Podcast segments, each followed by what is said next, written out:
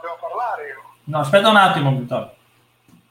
Eccoci, eccoci, buonasera, benvenuti. Scusate, abbiamo avuto un attimo di, di ritardo questa sera, qualche problema tecnico, però siamo presenti per questa diciassettesima puntata di Sporting Media live stream. Eh, come sempre, come avete visto in queste 16 puntate precedenti, abbiamo ospitato eh, un sacco di grandi ospiti, un sacco di eh, personaggi mediatico-sportivi di grande livello e anche questa sera abbiamo con noi due, due ospiti illustri che, con cui andremo a parlare di, di, diversi temi, aneddoti legati ovviamente principalmente al ciclismo. Eh, aggiungo solo una cosa che eh, questo periodo è stato anche, diciamo così, eh, positivo per, per, quanto riguarda il live stream perché, eh, notizia proprio di, di, queste ore, è stato scelto tra i candidati per la conquista del premio eh, Roberto Morione, dell'associazione Roberto Morione, come progetto innovativo legato al giornalismo d'inchiesta nel periodo del distanziamento sociale. Vado a presentarvi gli ospiti.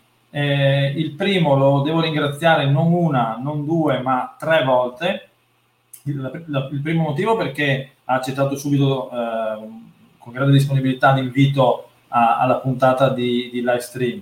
Il secondo motivo è perché eh, mi ha dato una mano, mi ha dato un grande suggerimento per poterla organizzare diciamo così, suggerendomi il, l'altro ospite che vado a presentare anche egli fra, fra, pochissimo. Il terzo motivo, forse il più importante, che è con noi questa sera, eh, anche nonostante, diciamo così, sia il suo compleanno. Quindi grazie, grazie, grazie e auguri a Paolo Viberti. Ciao Paolo e grazie ancora. Ciao a tutti.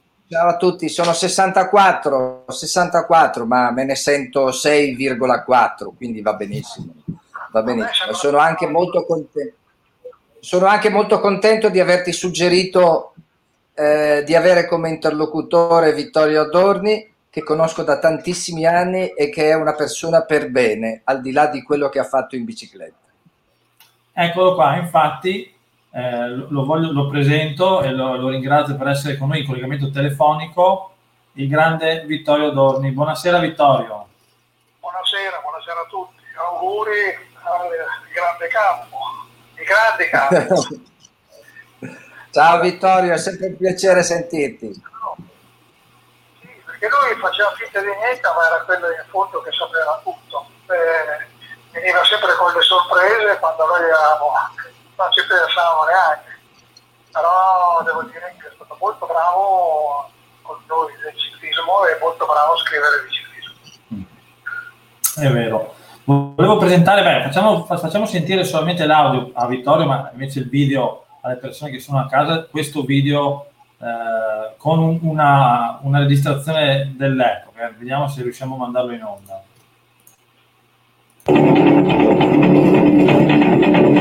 Scusa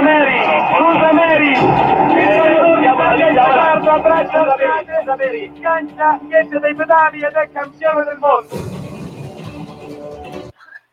Ecco Vittorio, eh, penso che ti scorra sempre un brivido sentire questo, questo, questo, questo audio tratto da, dalla radio, dalla c'era America. Sì, sì, no, lo ricordo, scusa Mary, scusa Mary che stava parlando a Mary. Eh beh, è una cosa che cioè, non è che si dimentica, si ricorda sempre, eh, cioè, in fondo poi eh, io sono rimasto parecchio tempo nel mondo del ciclismo, anche se facevo altre cose, però... Eh, l'Italia del mondo è una, è una, cosa incredibile.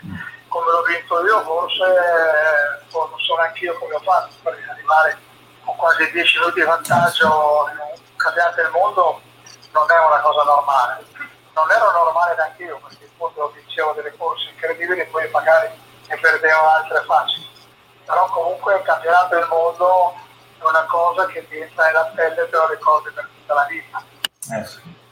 Eh, eh era solo una, un piccolo omaggio a Vittorio, tra l'altro nella, nella, nel preparare questa, questa puntata, eh, ovviamente scegliendo i temi eccetera legati a sport, giornalismo eccetera, eh, ho, ho, scoperto ulteriori cose di, sia di Paolo che di Vittorio che veramente mi hanno, mi hanno colpito molto e cui andremo, di cui andremo a parlare eh, questa sera. Volevo fare un passo indietro eh, con, con Vittorio e chiedergli, gli cito solo un nome, anzi cito un nome e un evento eh, Barilla e Olimpiadi 1960. Vittorio, cosa, cosa ti ricordano?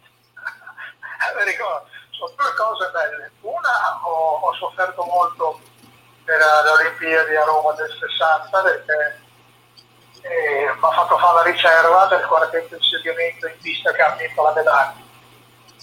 Ma non perché eh, sono rimasto fuori a vinta, perché in fondo c'è stato un momento in cui eh, Elio Rimedio che aveva, gestiva la strada, era commissario tecnico della, della strada de, de, per le Olimpiadi, era venuto da Guido Costa che era, era quello che gestiva la, la, pista, che ero anch'io per la pista, a chiedere a Costa se mi lasciava andare. E io sarei, sarei andato a fare il quartetto di 100 km con, con il rimedio. E lui gli ha detto no, no, Adorni lo tengo io perché l'ho fatto correre io. Così non l'ho, non l'ho fatto né una né l'altra. Sono rimasto a guardare, a guardare gli altri che dicevano. Eh, sì. Mentre Pietro Barilla? Eh, l'altra cosa invece è stata per me una cosa, credo, fondamentale.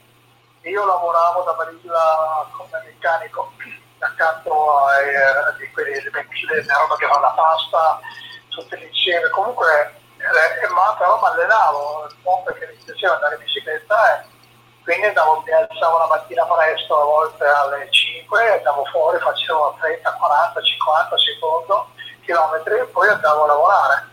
Però una mattina ho fatto un giro molto più lungo, non sono riuscito ad andare a casa a cambiarmi sono andato in bicicletta direttamente dentro in fabbrica marittima. E praticamente quando sono arrivata nel cortile per andare dentro c'era un signore con la mano che mi ha fatto segno di fermarsi, si è fermato, mi ha guardato, io l'ho guardato ed era Pietro Marilla, era il proprietario, e mi dice dove vai con la riseda corsa?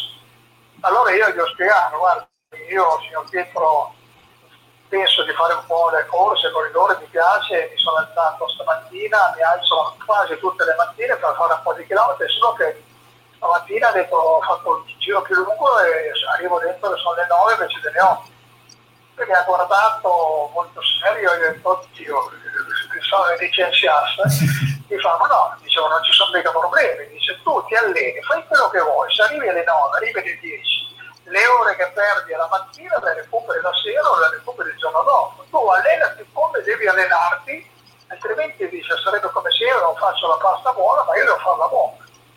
Lì è stata la, la mia fortuna perché ho cominciato a allenarmi un po' di più e ho cominciato a vincere ad essere un po' più corridore e non solo ciclista per, per passione. Certo.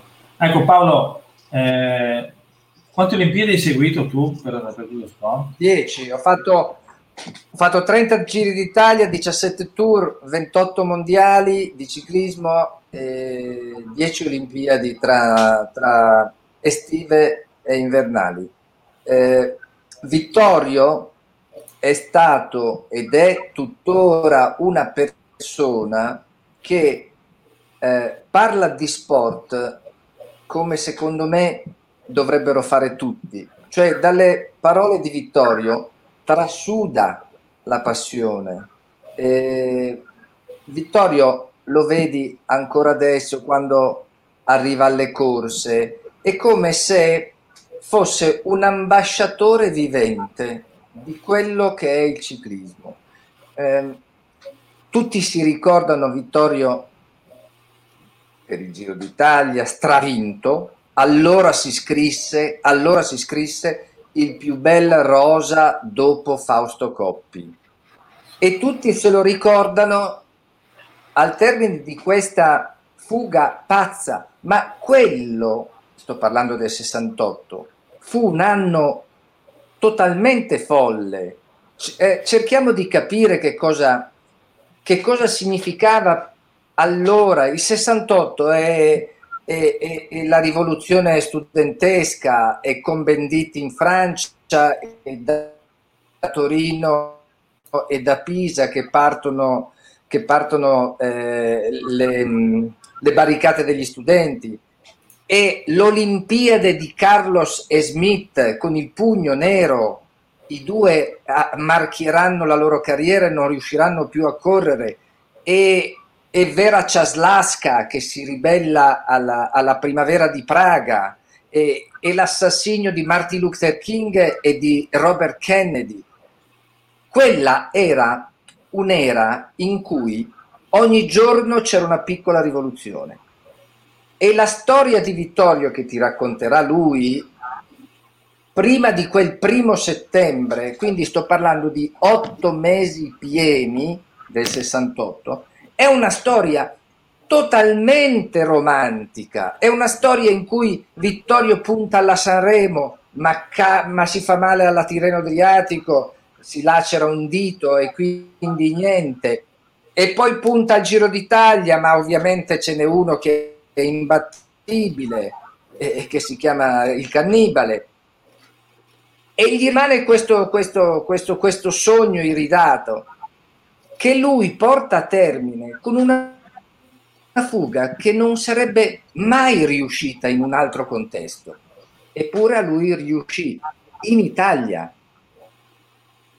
Questo è questo, per quello Vittorio magari non ha vinto tantissimo, ma quello che ha vinto l'ha vinto in un certo modo. E in quel 68, io poi lascio la parola a lui, eh, ci fu anche spazio e tempo per vedere un corridore che sino a non pochi anni prima veniva, eh, non ti vedo più ma non importa, eh, se mi senti io continuo a parlare, vai, vai, vai. prima era ciao mamma sono arrivato uno. E allora che cosa, cosa succede? Che Vittorio va a presentare in tv con Liana Orfei un programma quiz con tematiche sportive, invitato da Pippo Baudo. Eh, di pomeriggio prova, di mattina si allena e, e, e tutto ciò adesso sarebbe impensabile. Adesso Frum, che da quattro anni mangia il risotto non condito, come fai a vederlo a, a, a, presentare un programma televisivo. È tutta un'altra dimensione, per questo molto più ricca, secondo me. Vittorio, eh, eh cosa, cosa, vuoi aggiungere? cioè, ha detto un sacco di cose Paolo eh, che avrei voluto anche dirti, però vai, vai, vai pure, anche una, un'annata incredibile veramente quella lì, un anno straordinario. Ah, eh, il discorso è quando si, si partiva all'inizio della, dell'anno e logicamente era la Milano Sanremo come ha detto prima lui. Dopo poi eh, a un certo punto, cioè prima della Sanremo c'era la Tirrena Adriatico. Io ho vinto la tappa, nella prima tappa ho preso la maglia, poi la seconda che si arrivava, cioè non mi ricordo dove, comunque c'è stata una caduta, io sono caduto in mezzo a tutti e praticamente ho lasciato la mano in terra, in terra sotto la bicicletta, mi sono rotto il tendine del, dell'indice della mano sinistra e quindi praticamente il dottore mi ha fermato subito, vado da casa, dopo mi ha fatto un'infezione la mano perché mi avevano cucito tutto quello che ha fatto, ho rotto il tendine, ma però il tendine praticamente non l'avevano portato in diversi tempi, loro sono arrivato a Parma, a Parma mi hanno ricoverato, ho fatto un'infezione, sono stato all'ospedale parecchio tempo e non sapevo neanche più se potevo tornare a correre con la mano, dito. Poi invece pian pianino sono riuscito, a, ho superato quella cosa che era terribile, però dovevo preparare una stagione, cioè cosa dovevo fare. Allora in squadra con me era arrivato un corridore, un giaccotto, che era quello che gestiva, è arrivato Merckx e quindi c'eramo Merckx e io, come dovevamo fare dividersi, però non, eh, cioè, non ho fatto altre cose, quindi col fatto di Lavano siamo andati in Giro d'Italia con Merckx. Allora Merckx gli ho detto, io tu sei campione del mondo, però secondo me non sei nessuno, perché non hai vinto neanche una piccola corsa tappe, queste cose, no? Allora l'ho aiutato, abbiamo aiutato, aiutato a vincere all'inizio il Giro di Sardegna. Poi dopo, quando è stato il Giro d'Italia, tu vieni in camera con me. Allora in camera abbiamo cominciato a litigare perché avevano, avevano la birra e questo con gli altri, no, no questa Camera non ci viene nessuno, ci, ci rimani solo tu e se tu vuoi io ti posso aiutare a prendere la maglia rosa, a vincere anche il giro, però devi fare quello che dico io. E praticamente abbiamo fatto il giro d'Italia in questo modo, Merz tutte le volte che voleva scattare si girava e mi guardava e le faceva il segno di no. E abbiamo litigato anche in camera perché lui ci continuava a dire ma io voglio rimattare, non ti preoccupare, vuoi vincere il giro d'Italia? Allora fai quello che ti dico io. Praticamente siamo arrivati alla quasi finale, si arrivava la sua sopra, come si chiama, la, la, la, la salita così dura. Le tre cime? Eh? Le tre cime? Sì, alla Varedo. A tre cime della Varedo.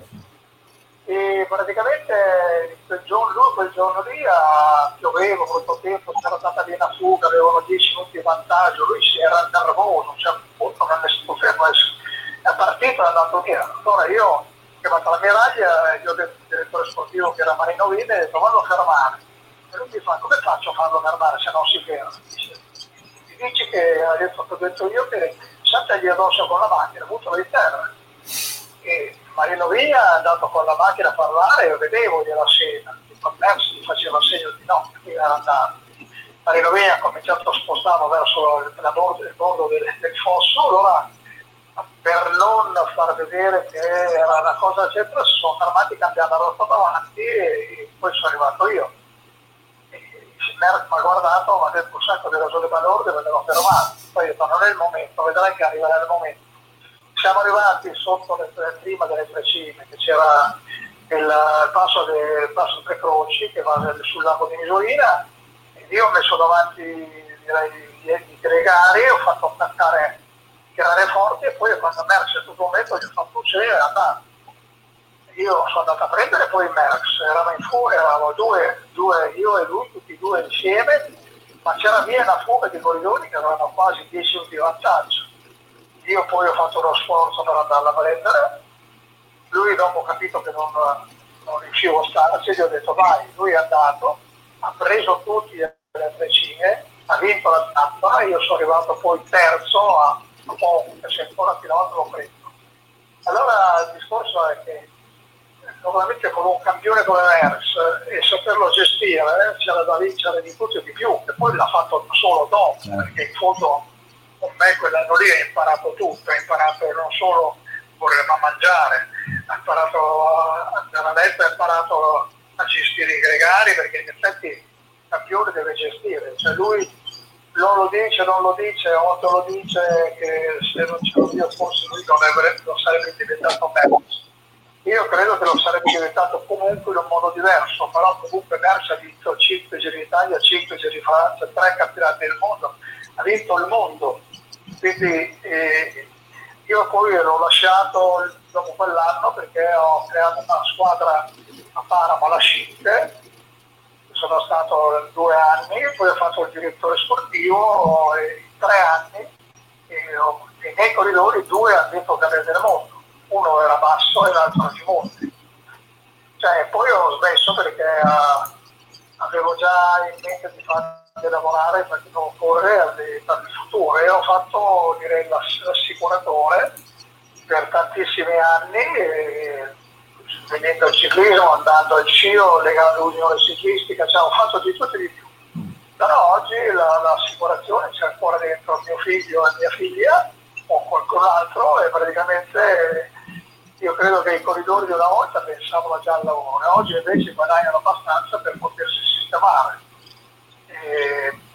Non è, non, è, non è facile dirlo questo, però una volta era, era, una cosa diversa, oggi è una cosa diversa, però io sono contento così perché ho fatto quello che mi piaceva di fare e sono riuscito a fare delle cose che forse nella vita la gente lo pensa non ci riescono mai. Quindi la maglia, la maglia di campione del mondo, io d'Italia, direi, eh, correndo in questo modo, io anche se non ho vinto con Emerso con Agimonti, credo ho vinto delle gare che quelle che mi piacevano e che mi hanno direi condotto nella mia vita oggi che ho più di 82 anni. Eh sì. eh, Paolo, eh, tra l'altro mi dicevi, mi accennavi che eh, tornando a quel mondiale del 68 di Imola, eh, l'avvicinamento fu particolare, no? c'è un aneddoto che è legato a, quella, a quel mondiale di Vittorio.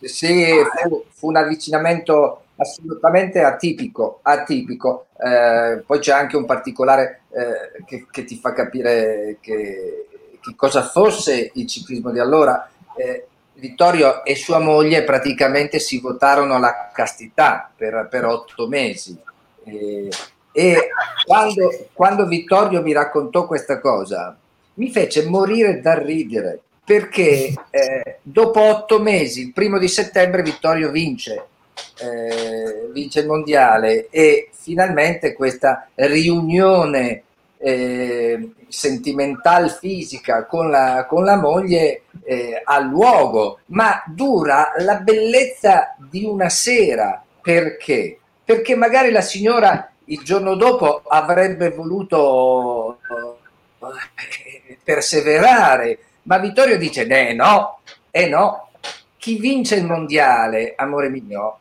è, è di diritto partente nel circuito di Châteaulin. Il circuito di Châteaulin, che allora dava degli ingaggi molto remunerativi, voleva assolutamente il campione del mondo alla partenza. Per cui Vittorio, dopo otto mesi di astinenza, e soprattutto la moglie, dopo otto mesi di astinenza, dice alla, a, a, alla consorte arrivederci e grazie perché devo partire. Quello era il ciclismo secondo me, più vero. Eh, posso fare un paragone che può sembrare dissacrante, non me ne vogliate.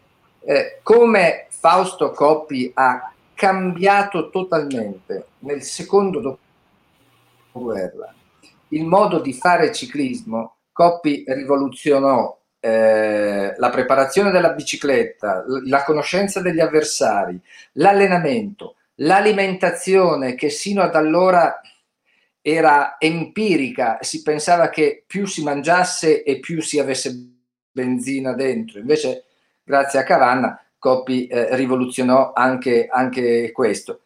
Così come Coppi fece portare il ciclismo dalla, dall'epoca arcaica all'epoca moderna, Vittorio Adorni è stato, almeno in Italia, il primo a proporre la figura del corridore al di fuori dai limiti entro i quali sino a quel momento era stata. Cioè il corridore che usa poco il congiuntivo, il corridore che parla poco davanti ai microfoni, gli stessi Coppi e Bartali parlavano poco quando erano invitati da Bruno Riva al musichiere 56, 57, 58, 59, l'ultima volta a novembre del 59, viene sostituito da un corridore bello, alto, magro, biondo, che sa muoversi davanti a una telecamera, che sa argomentare con, con, con anche avvenenti fanciulle, quali erano per esempio quale era per esempio Liana Orfei che presentò Ciao Mamma con lui. Spigliato, un, uh, un modo nuovo di fare ciclismo e non è stato un caso che il più grande telecronista di tutti, che è stato Adriano Di Zan, di ciclismo ovviamente, lo abbia presto voluto al suo fianco, lo abbia presto voluto al suo fianco come voce. Permettetemi di... Ciao Adriano, perché Adriano è nato esattamente lo stesso giorno mio, lui è del 32, io sono del 56, ma Adriano nacque il 20 di maggio del 32, quindi oggi sarebbe stato anche il suo compleanno. A te Vittorio, ti de- cioè, praticamente ti manca, solo, ti manca solo la carriera politica, ecco, avresti potuto tentare. Eh. Ma c'era anche quella, perché ho fatto un assessore a sport a Fama. Ah sì per 5 anni. No, ma la carriera politica mi avevano invitato, mi avevano chiesto andare a Roma, per esempio, e no, no, no, fermi, fermi, io.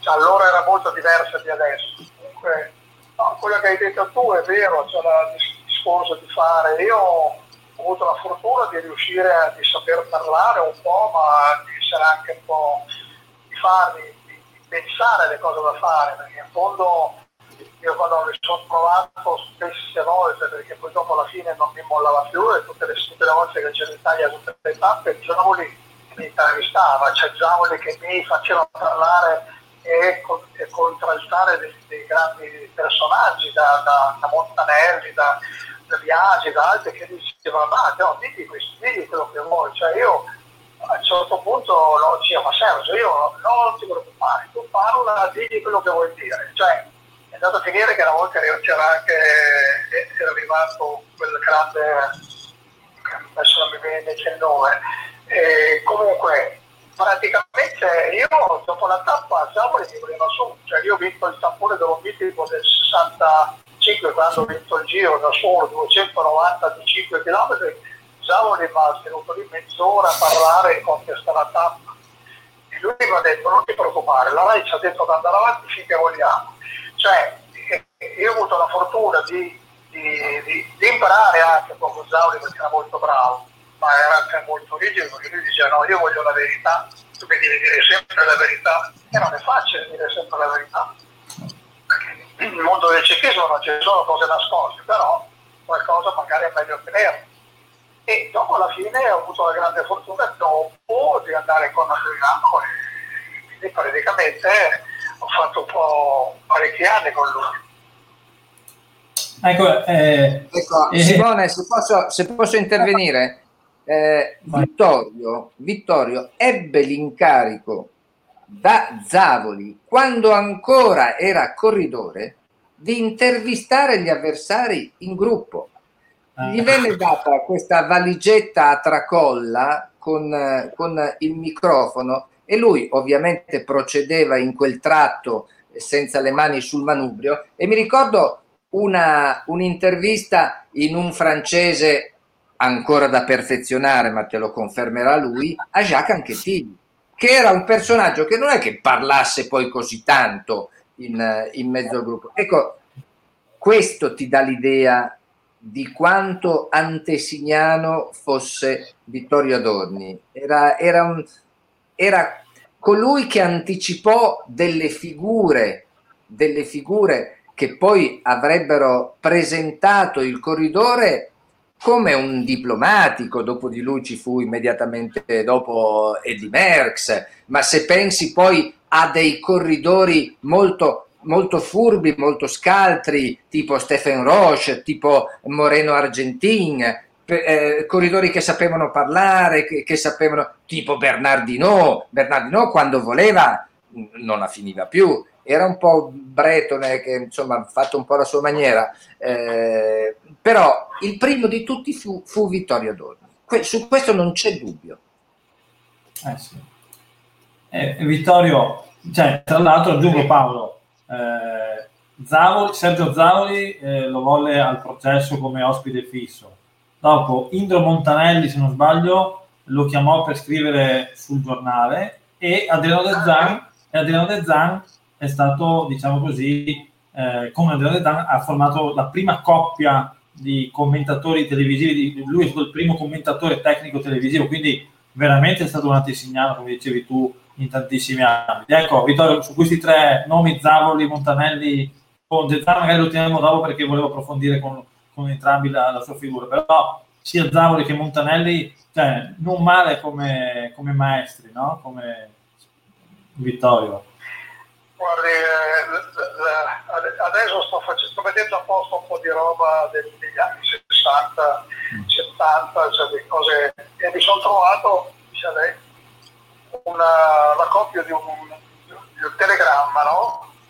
E Montanelli che mi manda il telegramma perché dice che vuole, che vuole che io lavori per lui. Allora poi sono andato a Milano, ho andato su e cosa posso portare a Montanelli sapevo cosa portare. Allora mia madre, allora la sento, fa, eh ma, eh, ma, detto, ma c'hai del nocino? Perché mia madre era capace di fare liquore con delle noci, no? Proprio.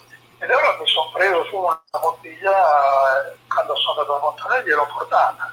L'ho portata, gli ha parlato del più del mese, ha dichiarato tutto quello che devo fare, sono stato 20 anni che scrivo, ho scritto per il giornale poi quando sono tornato dopo due, giorni, due o tre giorni mi è arrivato un telegramma di Montanelli. Ma lei sarà brava in bicicletta, ma sua madre brava a fare il bacino. cioè, sono delle cose che l'ho visto l'altro giorno, un telegramma che mi ha mandato lui, Montanelli.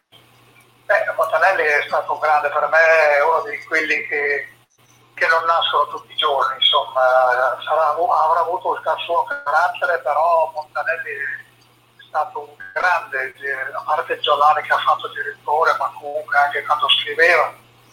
E quando lo vedevo, io lo vedevo quando veniva il giro, dopo tappa, che c'era un gruppo di questi grandi direttori di giornale o anche grandi giornalisti.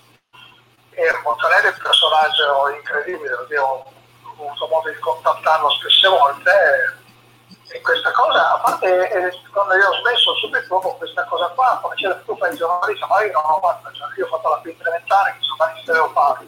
Cioè, e, allora uno pensa che cosa può fare dopo, no? quando smette di correre. Io con, con il discorso che avevamo fatto prima, quando la televisione è venuta in fondo a fare, a fare la eh, con la, che ho fatto poi con gli 6 o meno, e tutti, ma, che tutti provavano mi hanno detto, no ma dai, dopo continui, andiamo e facciamo le cose assieme, tu vieni con me, poi parliamo, eccetera, perché sappiamo, io ho vinto la campionato del mondo, ho cambiato tutta la, la, storia e mi sono fermato e ho fatto quello che ho fatto, perché se andavo retta tipo Paolo sarei ritrovato a fare il presentatore, in giro destra sinistra, che magari non, non, non godevo la mia famiglia, i miei figli e i miei nipoti, insomma non lo so. Comunque questa era la mia storia e, e ci sono ancora, quindi è meglio raccontarla con com'è. Eh sì, è vero.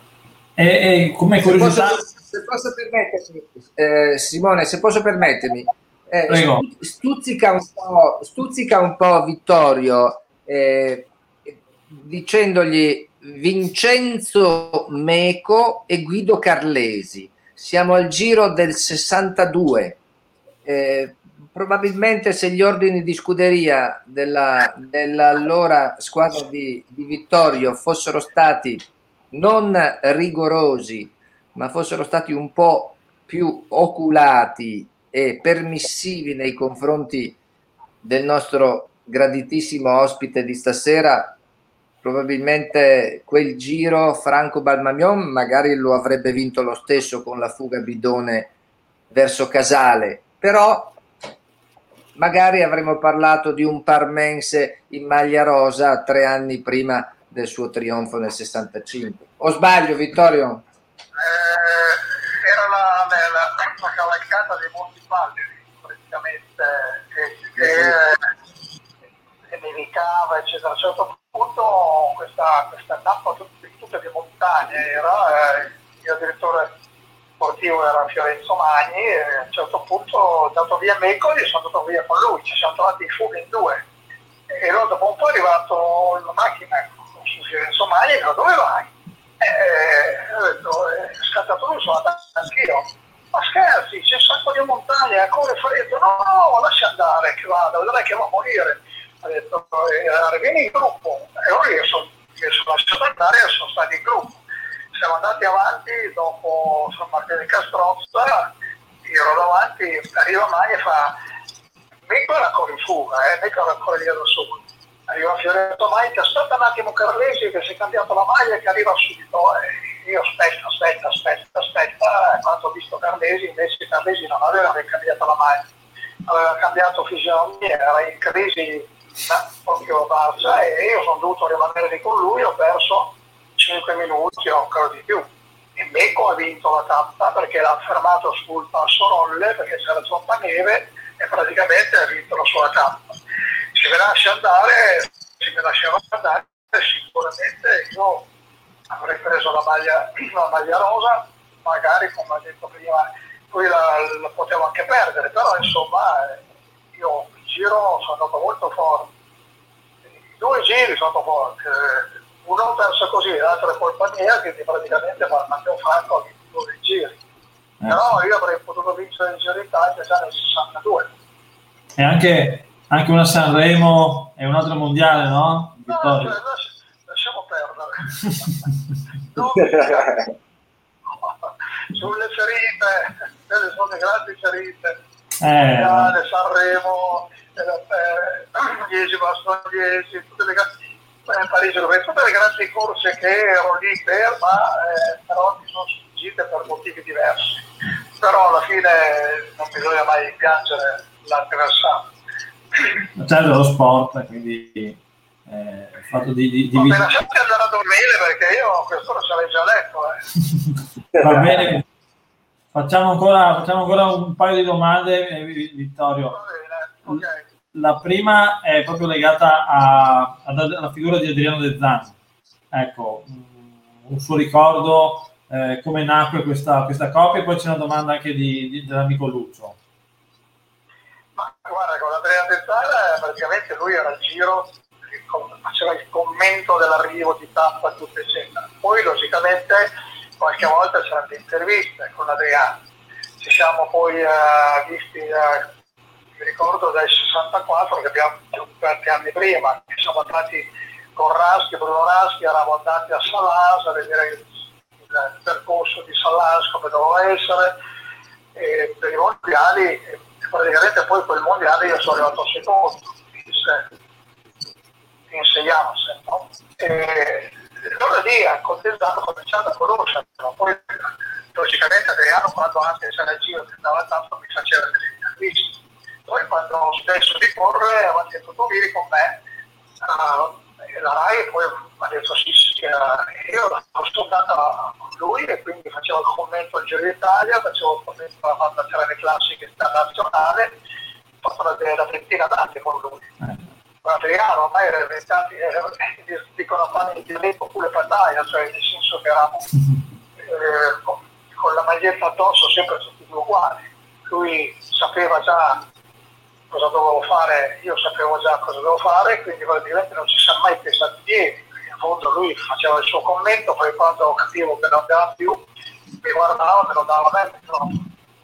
E logicamente ho fatto 20 anni, che è stata una grande per me, esperienza molto bella, perché poi dopo ho fatto altre cose, ma comunque con Andrea De Santi Santi sta uno di bravi, eh, tutti dicono ma guarda aveva tutto lui, no, perché lui era bravo a parlare delle sue cose, era il suo carattere, ma era veramente un radiocronista. E chi- chiede Lucio Celletti, dice nel mondiale del 73 di Barcellona, Adorni, telecronaca con, da- con De Zan, predisse con la numerologia la vittoria di Gimondi attraverso il conteggio dei numeri dei corridori in fuga e del vincitore della gara dilettanti. È, è vera questa cosa? Dunque, lei se- 73 Tre, a Barcellona. Barcellona. Sì. Sì, che vinse, vinse Gimondi, Sì. il suo direttore sportivo di Gimondi. L'anno prima ha vinto il mondiale con Basso, perché Basso io l'avevo in squadra, e l'anno prima ancora Gimondi era stato secondo a a Mendelise dentro Merckx. Allora l'anno di Basso c'era il percorso abbastanza particolare, gli ho detto guarda tu devi finire il tour, fai il tour, se finire il tour e invece gli ultimi giorni Basso voleva ritirarsi, no? Se ti ritiri ti tolgo lo stipendio, se va, l'ha fatto continuare e poi, eh, poi la- il giorno prima eh, eh, cazzo di ritorno, diceva Basso, eh, ho dovuto, gli ho raccontato come sarebbe stato il mondiale praticamente, cioè che arrivavano in volata perché avevo visto il giorno prima Sì, le- quando arrivavano le, le donne e i dilettanti e logicamente ce l'avevo poi leggera salita. Tu stai tranquillo, stai lì, sta roba Merckx, non ti sca- non scappare, ma nel momento è sull'arrivo. E lui ha fatto così, ha vinto il mondiale Ecco. e il secondo è arrivato Vitossi. E l'anno dopo con Gimondi gli ho detto, senti, se vuoi ti preparo per il campionato del mondo, cioè lo preparo, lo porto fino alla lì che sarà. E logicamente tu devi stare attento a Merckx, ho detto, perché Merckx, eh, Merckx è stata la fortuna di Gimondi, non perché l'ha battuto, perché quando è andato via Merckx l'ultima salita, è andato a prenderlo Merckx, un gregario, un belga, un suo gregario. Merckx è incazzato, scusate la frase, si è incazzato Sì. e ha già detto adesso tu stai davanti, tiri, mi tiri fino all'arrivo. E l'altro che era Martens praticamente ha lavorato portando, portando Merckx fino all'arrivo, però Gimondi è riuscito a batterli. Ma se non c'era Martens che andava a prendere Merckx, vinceva Merckx il mondiale di, di Barcellona, però è andata bene per, per me perché ero solo direttore sportivo. Quindi dopo che Gimondi ha vinto, eh, sono andato in camera, era già là che il nostro massaggiatore, Campagnoni, gli faceva i massaggi, Io detto, allora capo, sei contento? E io fa sì, contentissimo. Dicevo, come facevi sapere tu che poteva arrivare così? Ma io detto, sai, a volte gli indovinare le facce ci si riesce, no? Era contentissimo con la maglia di danza, ti ho dato la mano, complimenti. Da oggi io ho detto io non sono più direttore sportivo, direttore sportivo, vado a casa a lavorare perché è un ufficio aperto, perché devo lavorare per la mia famiglia. E io ho detto, oh, come drago, perché mi chiamava drago. Però come adesso mi lasci fare, non ti preoccupare, c'è Ferretti, guarda, che qua con te ti farà il direttore sportivo ed è nata così e io ho finito così di fare il direttore sportivo e di detto, poi io sono ripreso ma in altre cose. Però io avevo già aperto l'ufficio d'assicurazione, prima che io vincessi il mondiale, l'avevo già aperto perché ho detto dopo cosa farò quando smetto di correre. Avevo messo già giù le, direi, i piedi giusti e oggi, ancora oggi, l'assicurazione l'ufficio eh, sono soci con uno o due, mio figlio e mia figlia sono, hanno ancora la sua assicurazione. Ecco, è il motivo dell'olio. Paolo, vuoi fare l'ultima domanda? Vuoi fare l'ultima domanda a Vittorio? Guarda Vittorio, ti faccio l'ultima domanda così poi ti, ti mando a Nanna. Dimmi che cosa pensi di questo calendario abborracciato dall'UCI eh, che si è totalmente piegata alla, all'ASO, e cioè ai grandi organizzatori francesi. Questa è la mia opinione, ovviamente. Eh, penso come la pensi tu, cioè, ho già capito. Ah, perché qui alla fine, okay. in base a quello che c'era prima, era prima, no il giro correva prima del tour, ci dovevano fare prima il giro poi il tour, no? Cioè, io non, ho, eh. non, non so che c'è da Begni a quello che credo abbiamo, abbiamo discusso insieme, ma io avrei buttato in piedi, buttato fuori dalla, dalla, dal tavolo della sedia, cioè a un certo punto. Siccome il calendario normale degli altri anni, prima c'era il Giro d'Italia, poi c'era il tour, avrebbe dovuto correre prima il giro, poi il tour, poi la Vuelta, poi il mondiale. Quello che adesso invece c'è stato proprio un punto di forza che gli italiani non sono riusciti a testargli cibi. Secondo, secondo, me il Giro Italia avrebbe dovuto fare prima del, del, Tour de France, perché è sempre stata così. Quindi, però insomma dai, io credo che ottobre potrebbe essere anche il mese, non lo so, però farlo dopo e poi quando c'è il giro si porre la Parigi-Roubaix, il Giro delle Fiandre durante il Giro d'Italia. Cioè, eh, siccome dobbiamo, dobbiamo correre per forza quest'anno perché il, tutto, tutto, questo coronavirus magari non si potrà correre lo stesso. Eh sì. è, un, è, un'annata particolare ma poi dopo spero che si riprenderà quello che, che succedeva per tanti anni prima insomma prima il giro, poi il tour. Un abbraccio a tutti, buonasera. Grazie Vittorio. Ciao Vittorio, a presto. Grazie mille, buona serata, grazie Vittorio.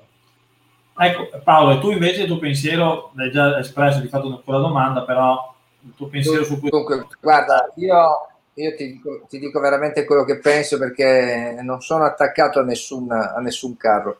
Eh, credo che RCS abbia un po' svenduto il giro in cambio dell'apertura del calendario, perché il giro è totalmente penalizzato. Tu pensa che il giorno dell'assegnazione della maglia rosa, se non cambia nulla, cioè il giorno finale del giro, c'è la Parigi-Roubaix e c'è la sesta tappa della Vuelta che termina sul Tourmalet. Quindi vorrei capire chi vedrà il giro quel giorno lì. Nessuno. Infatti è una cosa che eh, dico, la prima puntata di... In cambio RCS ha il calendario, perché all'inizio... Simone ti sento male, anzi non ti sento. No, no, sto... mi senti adesso? Adesso ti sento, sì, però se hai espresso dei concetti me li sono persi no, no, stavo, stavo semplicemente dicendo che eh, è vero, ha ottenuto l'apertura della, della, stagione, poi chiaro, vedremo anche se si potrà, si, si potrà, portare a termine la stagione, perché c'è anche questo grosso punto interrogativo, perché comunque il ciclismo muove molte persone da tutto il mondo, quindi sì, non è, non è proprio così semplice, alberghi, carovana, eccetera, eccetera, eccetera. Ti volevo, ti volevo chiedere questo invece, Paolo, l'hai accennato, però volevo un tuo ritratto, visto che l'hai conosciuto, penso, non so, immagino sia stato anche un tuo amico, un tuo ritratto, una tua pennellata su Adriano De Zan, proprio, visto che l'hai, l'hai citato prima.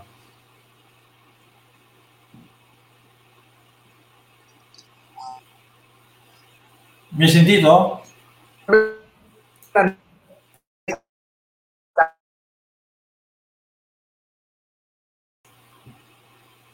Paolo?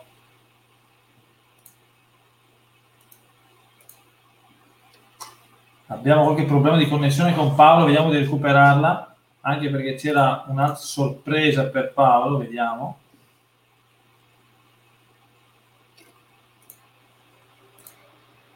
Vediamo di, di, di, di, di, riuscire a recuperare la connessione con Paolo, purtroppo eh, a quest'ora le connessioni sono molto molto eh, sature. Eh, è caduta definitivamente la linea. Tra l'altro eh, avevo, c'è anche una piccola sorpresa per, eh, per Paolo Riberti in questo, in questo finale di, di, puntata, adesso vediamo se riuscirà a riconnettersi.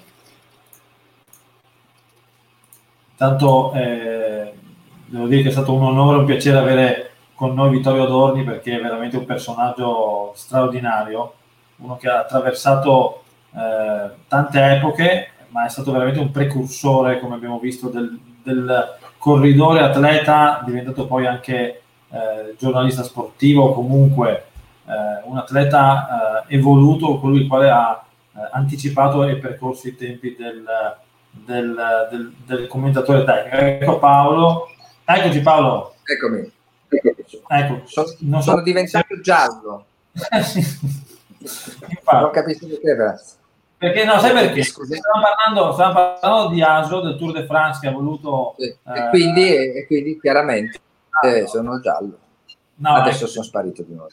Eh. No, vedi, vedi eh, Simone, il problema è questo. Se questo è un uno tantum, va benissimo, perché questa è comunque una stagione sui generis. Ma io ho l'impressione che con l'acquisizione della Vuelta da parte di Aso, il giro si è ormai pizzicato.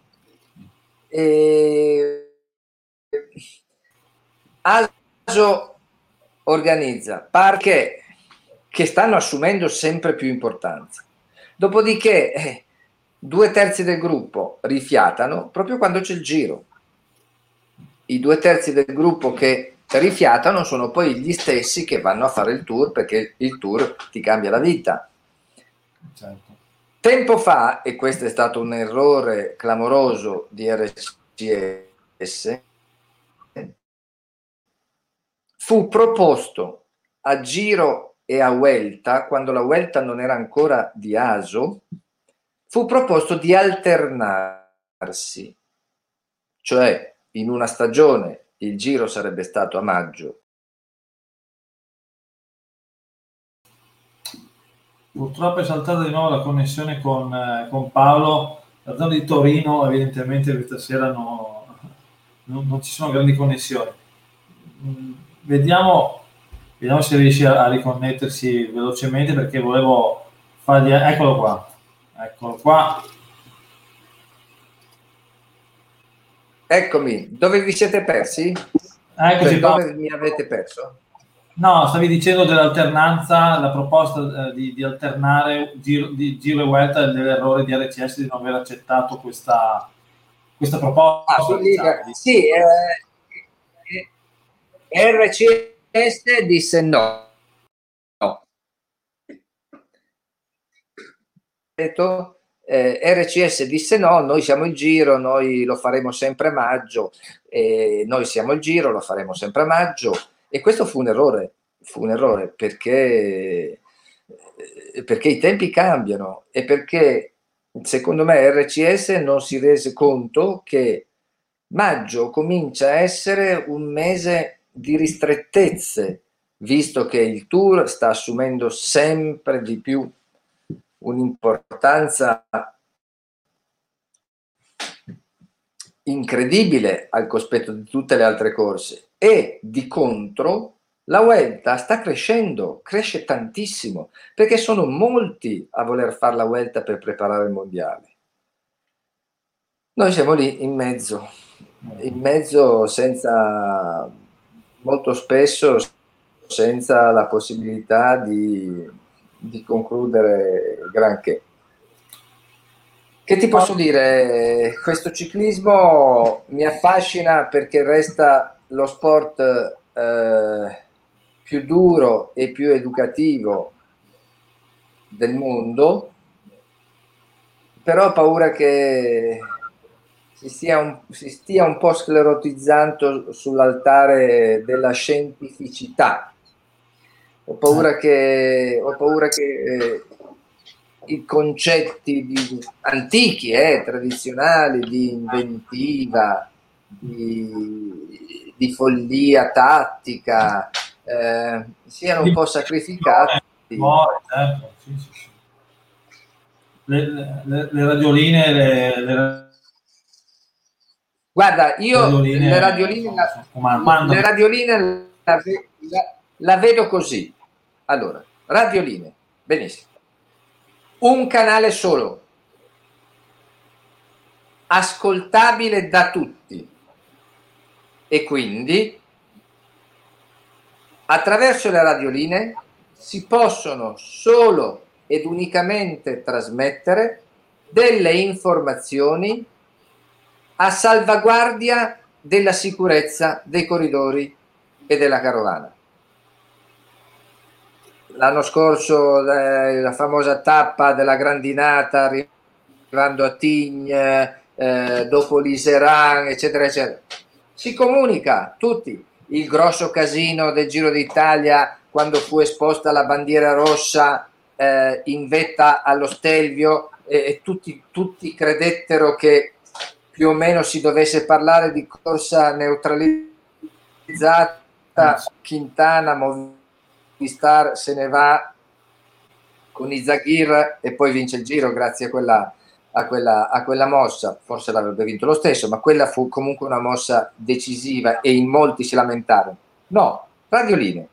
Però c'è una fuga, cosa devo fare? No, no, si parla al mattino di tattica, dopodiché viva i Contador, viva i Nibali, eh, una volta viva i Taccone, eh, viva lo stesso Vittorio, con le radioline, Vittorio, il, il mondiale del 68 non avrebbe mai vinto. Eh, certo. E infatti ha perso il giro del 62 perché pur non, essendosi, non essendoci le radioline, il suo istinto venne in qualche modo abortito dal parere di un pur fuori classe come Fiorenzo Magni, che in, quella, che in quel frangente sicuramente sbagliò da un punto di vista tattico. Quindi ci sono già troppe cose nel ciclismo che sono esasperate. Il peso, la massa grassa, l'alimentazione, i corridori vanno in giro portandosi dietro i materassi e i cuscini perché sono talmente abituati. Eh. Io andai alla presentazione di inizio stagione della Sky. Ero abituato, in quanto giornalista di Ancien Regime, ero abituato che all'ingresso di una sala stampa, quando c'è la presentazione di una squadra, ti venisse fornita una cartella stampa.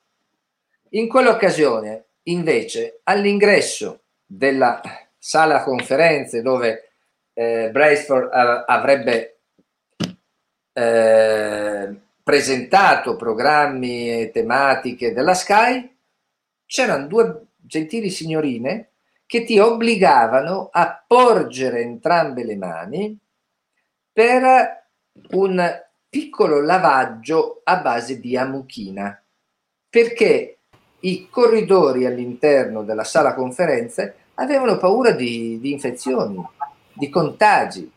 Sto parlando, sto parlando di quattro anni prima del coronavirus. Eh. Cioè, ma stiamo scherzando? Certo, certo. Cioè, Frum da quattro anni non condisce il risotto, mangia il risotto senza condimento, al massimo, al massimo un po' di limone. È un'esercitazione, certo.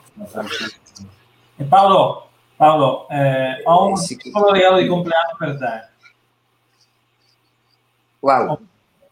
Te lo faccio vedere, lo, lo presento, ha fatto già un'altra sorpresa fa, ma te lo presento qua. Spero, spero, che in questo frangente il collegamento sia perfetto perché sono curioso. no! In, eh, ma, eh, adesso facciamo lo scoop. Ma è il, prossimo, è il prossimo presidente federale. È il prossimo eh, presidente federale per la prima volta. per la prima volta. Grande. Come stai Paolo? Come Dio, stai? troppo forte. Allora, vi stavo, ecco, Paolo, posso, vi, stavo, vi stavo ascoltando. Dimmi, dimmi, dimmi, vai, vai.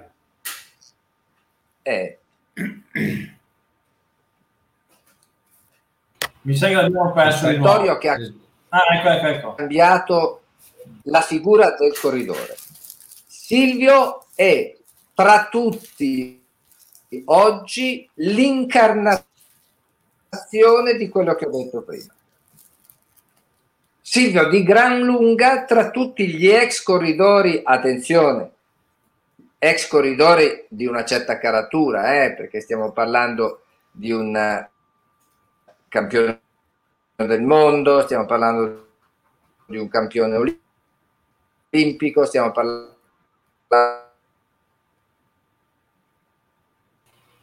eh, Silvio qua non Paolo... tiene, non tiene il Piemonte, il Piemonte, è ancora in lockdown. Il Piemonte è ancora in lockdown. Piemonte, mare. oppure, oppure ho, visto, ho visto Paolo ieri ha fatto ha a Sestriere, oggi ha fatto Superga. Non so se, se, è più stanco lui o, o il computer. no, comunque vi stavo ascoltando, ero molto, ero molto interessato. Paolo, sei ritornato? Sei ritornato? Ti vediamo ancora. Ecco. Vi stavo ascoltando, eccomi, eccomi. Vi, stavo, vi stavo ascoltando, stavo seguendo la, la puntata e Simone, Simone, fa sempre delle cose molto, molto interessanti e questa sera non potevo perdermela, si parlava di, di, di ciclismo con due, con due personaggi che conosco molto bene e di cui insomma, sono orgoglioso anche di potermi ritenere amico. Sia Paolo, purtroppo sono arrivato tardi perché mi pare di capire che Vittorio era collegato telefonicamente, è già andato a Nanna, mi pare di capire. Eh sì, sì, sì eh, non, ha più, non ha più il fisico di una volta Vittorio, perché ha fatto degli anni che andava a Nanna tardi, però ora invece, ora invece deve andare a Nanna presto. Ed è stato, ed è stato piacevole ascoltarvi e il Simone mi ha visto che, che, che, ero collegato e mi ha chiesto di, se, se, se, mi facesse piacere entrare. Gli ho detto certamente che mi fa piacere. Sono ancora in cucina, ho appena finito di cenare, mi sono bevuto la mia birra eh, serale. Ecco, quindi, e così e ora, e ora se, se, Paolo ritorna riusciamo anche a eccolo qua riusciamo anche a fare due chiacchiere insieme ecco, intanto auguri Paolo eh. Intanto auguri, te li ho fatti Grazie, via, Silvio. Via, Grazie Silvio. ma insomma ne approfitto, non era preparata questa cosa. Eh. Eh, Simone mi ha visto collegato e mi ha chiesto se volevo entrare, insomma lo, Grazie. lo faccio Grazie. con piacere. Ecco. Grazie. Simone e Silvio, per, eh, ecco, volevo dire una cosa in tardi. Io, eh, per mia fortuna, non ho più nessun problema di piaggeria. Quindi quando dico che Silvio, quando dico che Silvio Martinello, secondo me, io sono molto amico con Renato Di Rocco, eh, però come Silvio sa benissimo, penso per la conoscenza che ho dello sport che dopo un certo numero di anni si debba comunque cambiare perché eh, se le grandi cariche dello Stato non sono ripetibili più di un certo numero di volte, significa che fisiologicamente a stare lì per tanti anni uno perde della verve, ok? Allora, 2 più 2 fa 4, non è un'opinione, abbiamo bisogno di nuova linfa. Abbiamo bisogno di gente intelligente, conosciuta, che parli le lingue, che sappia andare in giro e che abbia la voglia di programmare qualcosa di nuovo. Siamo stati per decenni la culla, insieme ai francesi, del ciclismo mondiale. Adesso i francesi hanno rialzato il capo, noi no. C'è bisogno di un cambiamento. Io spero veramente che Silvio possa fare qualche cosa, so che non è facile, so che non dipende soltanto da lui, so che la politica sportiva è un dedalo inestricabile. È una brutta bestia, una brutta bestia. brutta bestia. Ragazzi, ti devo salutare perché esattamente fra quattro minuti mi chiama mia Devi figlia che abita a Milano ah, e mi fa gli auguri.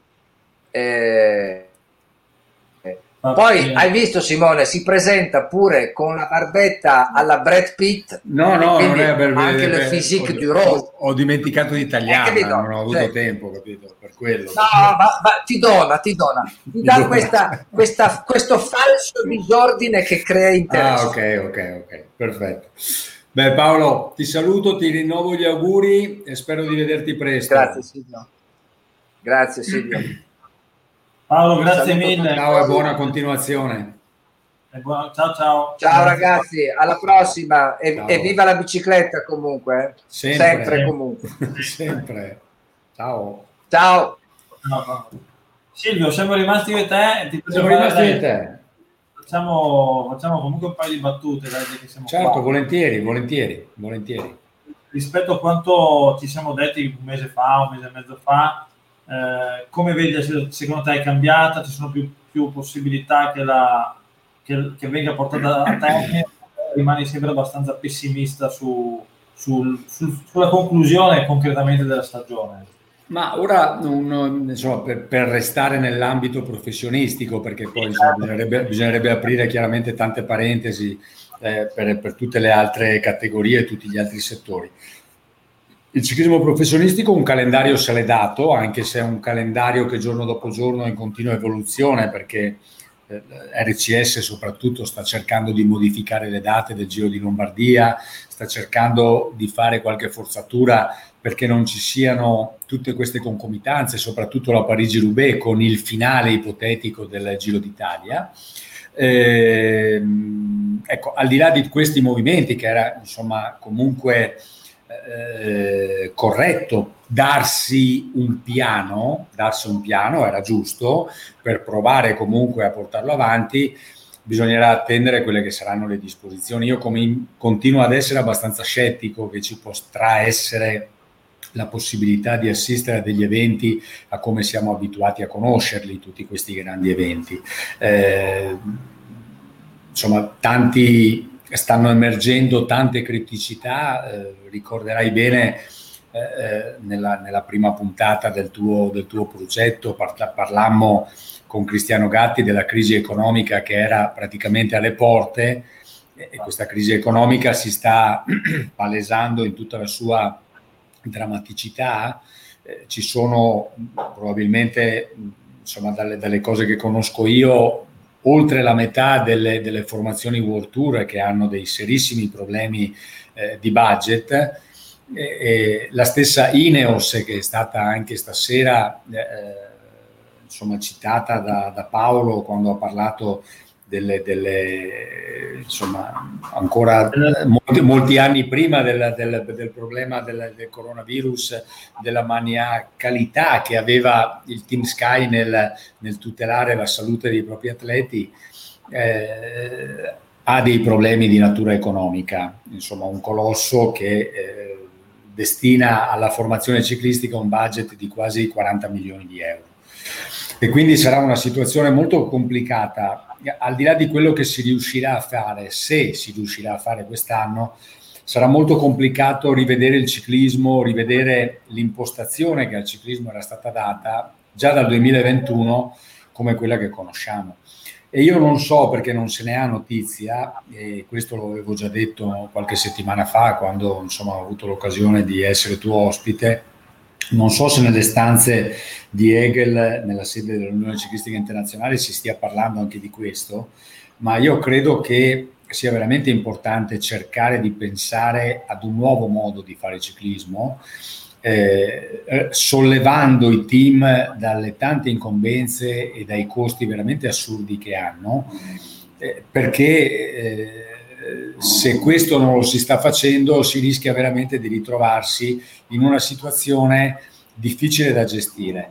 E quindi mi auguro che, che questi ragionamenti, che alcuni ragionamenti si stiano facendo al di là del fatto della volontà legittima, la capisco ed era assolutamente importante farlo, di darsi comunque un calendario alternativo.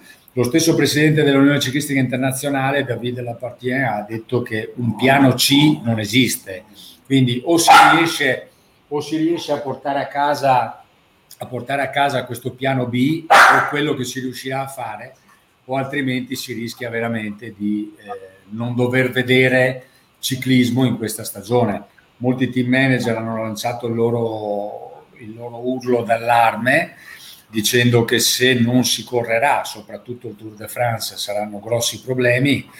Eh, io credo che grossi problemi purtroppo ci saranno ugualmente, anche se si correrà il Tour de France.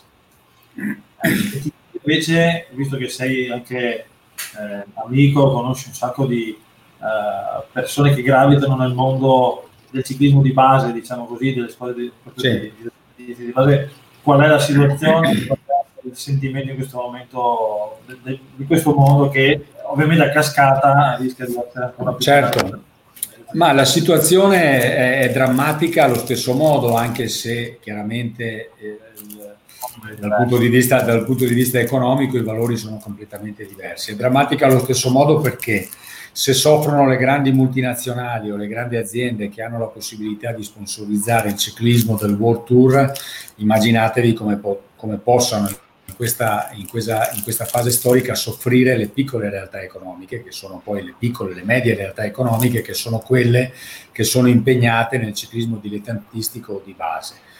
E quindi tutto questo continua ad essere la vera criticità, la vera criticità con la quale bisogna confrontarsi eh, ci sono anche qui a livello dirigenziale alcuni, alcuni presidenti regionali di importanti comitati che spingono in una direzione, cioè quella di cercare di gestire questo momento no? E di eh, eh, ormai mettere in archivio il 2020 come un anno bianco, cioè come un anno in cui non si potrà fare granché eh, altri invece che spingono per cercare di capire se si riuscirà a fare qualcosa.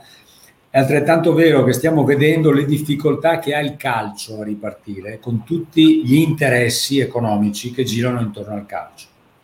Quindi eh, le difficoltà che ha il calcio a partire sono legate alle difficoltà nel poter garantire la sicurezza non tanto agli spettatori perché sono già è, è, già condiviso da tutti che si giocherà a porte chiuse, ok? Ma degli attori in campo, calciatori e chiaramente operatori che lavorano intorno alle squadre. Ecco, c'è la difficoltà a mettere insieme la sicurezza di, voglio rimanere largo, 50 persone, due formazioni che si, che si, che si giocano una partita di calcio all'interno di un campo di calcio Ecco, conosciamo tutti come si svolgono le manifestazioni ciclistiche, al di là che anche le manifestazioni ciclistiche si possono fare, tra virgolette, a porte chiuse, ovvero senza creare quell'assembramento nella zona della partenza, nella zona dell'arrivo, perfetto, se si potrà fare bene, ma una corsa ciclistica eh, per forza di cose, cioè ora chi ha la possibilità di andarsi ad allenare, deve mantenere quelle distanze 10-20 metri, eh, eh, sensibilizza la federazione, 20-25 metri se si riesce, ma una corsa ciclistica diventa difficile da poter gestire in questo modo, a meno che tu non metta tutti i corridori all'interno di, di una corsia e devono rimanere all'interno di quella corsia, ma perde chiaramente di significato tutto, cioè non, non si capirebbe più nulla. Ecco, quindi c'è molti stanno attendendo anche organizzatori prima eventualmente di depennare definitivamente la loro prova dal calendario del 2020, di conoscere questi benedetti protocolli, ovvero c'è un comitato scientifico o il CONI stesso che emana delle direttive per poter svolgere delle manifestazioni ciclistiche. Ecco che una volta che saranno emanate e c'è molta curiosità per capire come le eh, specificità del ciclismo possano essere gestite in questa situazione particolare in cui ci troviamo, ecco che molti eh, capiranno se il loro evento eh, vale la pena metterlo in calendario, quindi mantenerlo e fare di tutto per poterlo, per poterlo fare o eventualmente dare il definitivo arrivederci al 2021. Quindi la situazione è questa, la situazione è questa, una situazione molto, molto difficile, chiaramente molto complicata, dove eh, la, la, l'obiettivo principale è quello di salvare il salvabile, parlo dal punto di vista del dirigente di società, del presidente di società, e poter trasferire il tutto al 2021.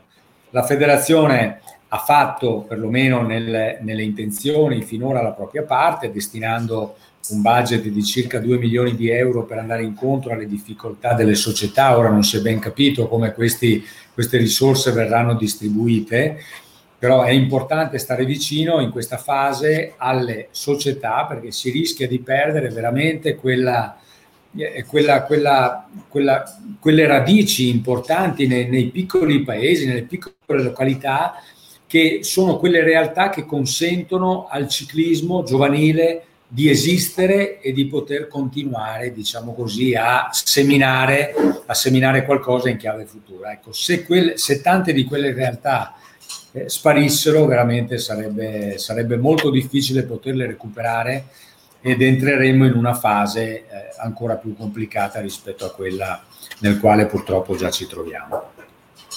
È vero. E, Silvio, ti faccio un'ultima domanda. Certo. Eh, poi a quello che è stato anche l'ospite di questa sera, beh, la tua, la tua, innanzitutto la tua idea eh, su Vittorio Doni che immagino quando correvi, eh, penso che qui all'epoca era, era, commentatore per la RAI. Sì, certo. Conosciuto. E sul fatto che, come diceva Paolo Viberti, eh, tu sei stato probabilmente, sei tuttora l'erede, se vogliamo, di, di Vittorio Doni, che è tutta una figura che ha unito lo sport con il giornalismo, quindi con, con il mondo mediatico. E ti ci rivedi un po' in questa descrizione di, di Vittorio, ti dà insomma della, della modella? Ma guarda, quando ho occasione di incontrare Vittorio, e questo accade soprattutto al Giro d'Italia, eh, insomma, oh, ne, ne, parliamo sempre di, questa, di, di, questo aspetto, ovvero io gli dico, ah, Vittorio, sei il papà di tutti noi, di tutti coloro che hanno avuto la possibilità di, di, di privilegio di, fare il mestiere di commentatore tecnico, perché sei stato il primo assolutamente eh, di tutti eh, e quindi questo mestiere e, e, questo ruolo lo hai inventato tu o lo ha inventato Adriano De Zan che te l'ha proposto. Eh, eh, insomma scherziamo sempre su questa cosa, devo dire che Vittorio oltre ad essere stato, insomma questa sera è stato ampiamente eh, dipinto il suo, il suo, glorioso passato di, di, atleta e poi è stato un uomo che anche nella vita ha avuto, ha avuto successo, un meritato successo perché, perché chiaramente è stato capace di eh, eh gestire la, la, sua notorietà e il successo che aveva conquistato da, da corridore, da ciclista e poi da, nel trasformarlo anche in qualcosa che lo ha aiutato ad avere successo anche nella vita normale. Già questa non è una cosa semplice per chi eh, fa lo sportivo professionista di, quali, di qualunque, di qualsiasi disciplina si stia parlando, eh, perché insomma non è facile poi eh, quando si smette, si smette che si è ancora relativamente giovani, non, non sia certamente in età da pensione e eh, insomma bisogna comunque inventarsi qualcos'altro. E, Vittorio è stato molto bravo anche su questo ed è stato intelligente come lo era già, già da corridore nel, nel, nel, cercare anche gli spazi giusti per avere successo appunto nella vita. Io non so se sono il suo erede, dopo Vittorio Adorni, il primo che ha preso il suo testimone è stato Davide Cassani, che è stato eh, un grandissimo eh, commentatore tecnico. Devo dire che io ho avuto la fortuna di lavorarci insieme per tanti anni come voce di riserva di Davide Cassani a Rai Sport e devo, devo confessarti che ho sempre cercato di captare eh, eh, diciamo come, come lui interpretava questo mestiere perché se Vittorio lo ha interpretato un po' diciamo così eh, per, lui, per sua stessa missione, cioè lui veniva coinvolto nelle telecronache, però se tu hai, soprattutto in questo lunghissimo periodo di lockdown che abbiamo vissuto, mi è capitato di vedere tante repliche del passato, in alcune di queste c'era appunto Adriano De Zana con Vittorio Adorni, eh, Vittorio Adorni entrava, diciamo così, in telecronaca, eh, era era appunto una voce aggiunta, ma ora il commentatore tecnico da tanti anni, non solo da quando ho iniziato a farlo io, come voce principale, ma anche quando prima c'era Davide, come già abbiamo avuto modo di dire, è diventato qualcosa come un telecronista aggiunto. Per quale ragione? Perché sono telecronache molto lunghe, quindi c'è bisogno insomma di rimbalzare la palla molto più spesso rispetto a prima eh, rispetto ai tempi del, del, povero Adriano Di Zan e di Vittorio e quindi è un mestiere che è completamente cambiato rispetto ad allora, bisogna studiare, bisogna prepararsi, avrebbe saputo farlo molto bene anche Vittorio Adorni, senza dubbio. Ecco, ma io ho avuto la possibilità di seguire da vicino Davide Cassani e di eh, eh vedere con i miei occhi e di ascoltare soprattutto eh, con quanta precisione lui svolgesse il suo lavoro. Lui è stato il primo, Davide Cassani, ad avere un archivio anche, un archivio storico di tutti i corridori dal quale attingeva per, per, poter arricchire le telecronache. Ecco, questo è uno strumento di cui anch'io mi sono dotato quando poi sono, sono diventato la prima voce tecnica a Rai Sport. Eh, devo dirti che è molto utile chiaramente perché ti aiuta ad avere quegli spunti e quelle informazioni che permettono di riempire tanti spazi nelle lunghissime telecronache, spesso integrali, a cui il ciclismo ormai ci ha abituato. Ecco, quindi c'è stato questo percorso anche di evoluzione in questo ruolo, ma senza dubbio Vittorio è stato il papà di tutti noi sotto questo punto di vista e devo dire insomma, che per l'epoca ha svolto questa, questa mansione con... Con grande precisione perché sapeva parlare, aveva vocabolario, ha vocabolario, insomma è una persona molto intelligente, quindi anche capace di cogliere degli spunti che in una telecronaca, insomma non, non deve essere solo didascalica una telecronaca, ci devono essere anche dei momenti in cui, in cui fai la battuta, in cui insomma interagisci con il telecronista. Ecco, Vittorio su questo è una persona molto piacevole, anche ora se ci parli insieme, insomma, riesci, riesci, a divertirti e sono chiacchierate veramente molto piacevoli, al di là del fatto, insomma, non so se ci sta ascoltando ancora, che ha bisogno di andare a letto presto, perché insomma l'età, l'età avanza anche per lui. Va bene, va bene Silvio, dai, eh, ti chiedo, no, ti chiedo, con lo spostamento del DIR è confermata la tua presenza in Radio Rai come inviato a Radio Rai? Allora, guarda, allora, guarda ehm, io avrei, avrei, dovuto fare il Giro d'Italia con Radio Rai, ora eh, credo di sì, ti, ti spiego, c'è, c'è, solo un problema, ovvero eh, io non ho ancora sciolto le riserve perché insomma ne ha parlato molto anche, anche Paolo questa sera, soprattutto quando mi ha visto collegato, in merito a questa ipotetica candidatura per eh, la presidenza federale. È chiaro che se venisse confermato l'appuntamento per febbraio-marzo 2021, perché sai che con lo spostamento dei giochi olimpici, per esempio il presidente di Loco si è immediatamente, ha immediatamente sottolineato che per quanto eh, lo riguarda eh, l'appuntamento assembleare è spostato al 2022, perché dopo i giochi olimpici. Eh, anche qui ci sono insomma, linee contrastanti perché la legge parla in un certo modo, anche se lo Statuto federale eh, eh, cita appunto entro il 15 di marzo dopo lo svolgimento dei giochi olimpici. Ecco, però non si sa ancora con precisione quando ci sarà questo appuntamento. In ogni caso, se dovesse essere confermato l'appuntamento per febbraio-marzo 2021, è chiaro che il Giro d'Italia ad ottobre mi metterebbe in quella scomoda posizione di poter essere già ufficialmente un candidato e di eh, essere lì a svolgere una mansione che diciamo avrebbe delle incompatibilità perché si potrebbe prefigurare il fatto che io potrei utilizzare lo strumento e quindi il microfono che ho a disposizione, che, Rai, che Radio Rai mi mette a disposizione per promuovere la mia candidatura. È chiaro insomma, che credo di essere abbastanza intelligente per capire che questo non si può fare, ma al di là di tutto, quando sarà il momento, se il giro si correrà come mi auguro ad ottobre, anche se è una data che non riesco a, ad immaginarmi il Giro d'Italia ad ottobre, sinceramente, al di là di tutto, quando sarà il momento, insomma, capiremo qual è la situazione, però a tutt'oggi difficilmente, insomma, riesco a, a confermarti e a confermare a chi ci sta ascoltando che, quest- che, che, che potrò essere della partita. Ci sono ancora troppi, troppi se, se Sì, troppi, sì, troppi, troppi, tantissimi, tantissimi.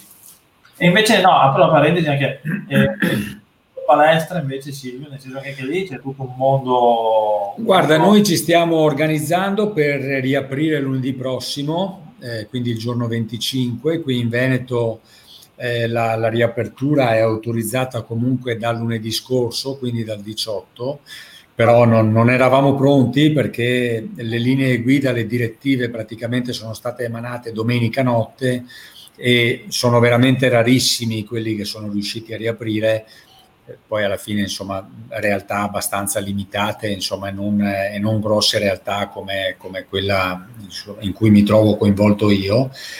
Eh, lunedì riapriremo stiamo chiaramente sistemando tutto ciò che c'è da sistemare in linea con quelle che sono le severissime tra l'altro eh, direttive che, che esistono c'è anche un po' di emozione, devo dire la verità, perché sembra di partire con una nuova avventura sotto tutti i punti di vista.